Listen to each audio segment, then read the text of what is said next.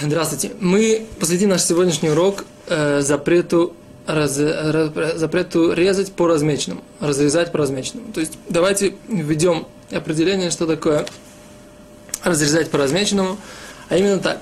Значит, в принципе, если у нас есть любой какой-то предмет, который мы хотим изме, изме, отмерить, так сказать, и отрезать его ширину, высоту, глубину и так далее, да, все известные нам э, измерения – Теперь в этой ситуации мы берем что-то лишнее, отрезаем, и у нас получается вот тот совершенный как бы, экземпляр, который мы хотели его и получить. То есть вот в этой ситуации это, в принципе, определение э, работы раз, разрезать по размеченному. То есть мы разметили и теперь отрезали.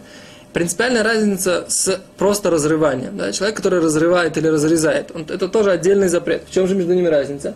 Так вот, человек, который просто разрывает, он разрывает, ему нужно разделить какое-то единое целое или склеенное целое, неважно, но какое-то что-то одно, разделить на две части. Причем потом он хочет их как-то каким-то образом исправить, что-то с ними сделать, либо заново сшить в, э, в лучшем варианте, либо, так сказать, ему нужно две детали, две части, так сказать, ему нужна вот, вот эта часть и вот эта часть отдельно.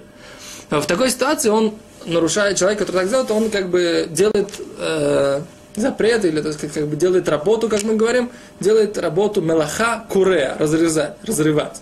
Теперь человек, который отрезает лишнее от куска, он нарушает запрет а, разрывать или разрезать по размеченным.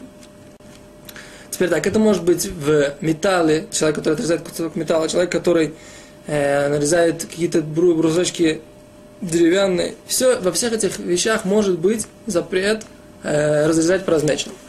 Теперь, что касается нашей ситуации, которую мы разбираем, как в продолжение вопроса о э, открывать, об открывании упаковок и всех баночек и так далее, то у нас этот вопрос остро стоит с э, банками, жестяными банками, у которых есть э, вот это вот кольцо или какое-то ушко, за которое мы тянем, и открывается вот это отверстие, которое, через которое можно пить. В такой ситуации мы встаем остро перед этой проблемой, проблемой разрыв по размеченным.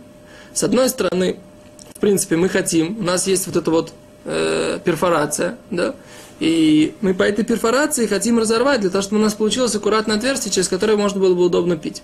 И, в принципе, по идее, это должно было бы быть э, запрещено по разрыву по размеченному, да? По вот, это, по вот этой идее, что разрывать по размеченному, разрезать по размеченному, это запрещено.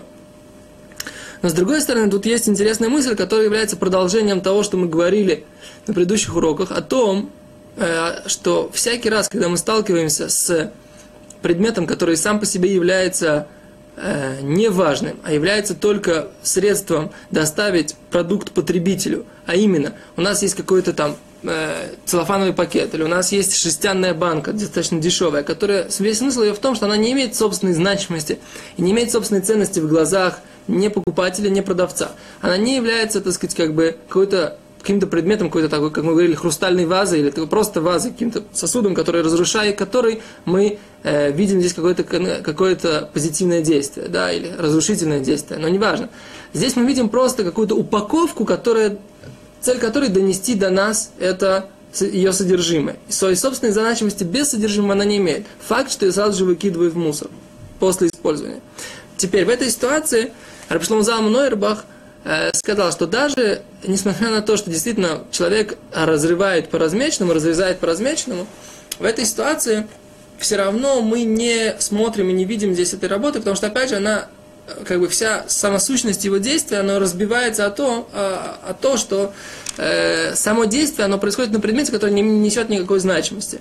И поэтому в этой ситуации мы говорим, что Рафшлан Заман говорит, что можно открыть вот эту упаковку, эту банку э, с, там, с пивом или с Кока-Колой и так далее, и, и пить из нее. Рабляшев считает, что, несмотря на то, что в основном он согласен с мнением Рафшлом Залмана, Овербаха, но э, поскольку это не совсем однозначно в этой ситуации, то есть возможно, что действительно можно согласиться с Рафшлом Залмана, а с другой стороны, Равляш говорит, что все равно в данной ситуации он действительно для своего нужного ему использования, да, э, сейчас делает разме, э, разрыв, разрыв по размеченному, то Равляшев опасается, да, он ему недостаточно четко, я, в его, по его мнению, недостаточно четко можно это разрешить. То есть, в принципе, он тоже согласен в основном с тем, что можно это разрешить, но он считает, что нужно опасаться. И поэтому мы скажем, что Аллаха должна быть, в принципе, такая. По идее, нужно постараться воздержаться от такого рода действий в шаббат, поскольку действительно есть какая-то такая тонкая грань между этим процессом, что можно, что нельзя. Но с другой стороны, как бы, если человек находится в такой ситуации, он забыл, как мы уже сказали, что все упаковки нужно открыть до шаббата. Да. Изначально э, такая как бы Аллаха, о которой мы говорим, что нужно все упаковки открыть до шаббата.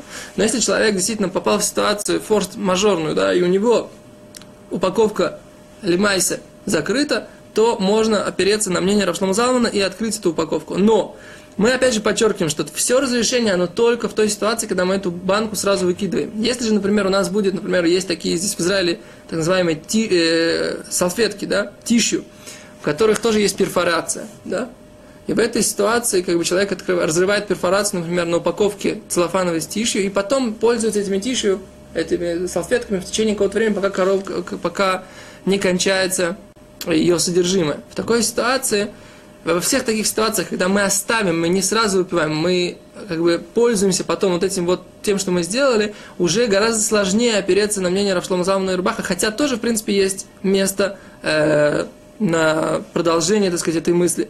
Но, опять же, чем больше мы даем важности этому предмету, тем больше мы попадаем в то, что мы решили, сделали какое-то там действие, которое является разрезанием по размеченному на каком-то важном предмете. Поэтому, например, сделать аккуратно разрезать, например, э, отрезать угол у пакета с молоком, это тоже подпадает под вот этот вопрос, если мы потом это молоко не моментально э, переливаем в другое место и не выкидываем опять же пакет. Да? Во, всех, во всех этих ситуациях мы встаем перед вопросом, насколько важен нам этот предмет. Потому что, например, мы говорим так, что предмет, который э, говорили, э, написано в Талмуде, это вот это Э, бочка, в которой были склеены из кусков, и как бы она не является отдельным предметом, или, например, как мы говорили, лист, э, ну, мешки, э, сделанные из, из листьев пальмовых, которых созревали, созревали инжирины. Да? В этой ситуации мы видим, что что как бы этот предмет, он полностью не имеет никакой значимости. Теперь все наши вот эти целлофановые пакеты, жестяные банки, в принципе, многие поиски, многие авторитеты логические их уподобили вот этим вот описанным в Талмуде э, предметам, которые не имели собственной значимости. Но в принципе каждый раз, когда мы выходим за четкие границы, да, мы начинаем как бы можем увидеть, что это не совсем однозначно. И поэтому в этой ситуации понятно и понятно, что нужно изначально все раскрывать до шаббата. Но опять же есть мнение, есть как бы какие-то э, ситуации, в которых можно облегчить.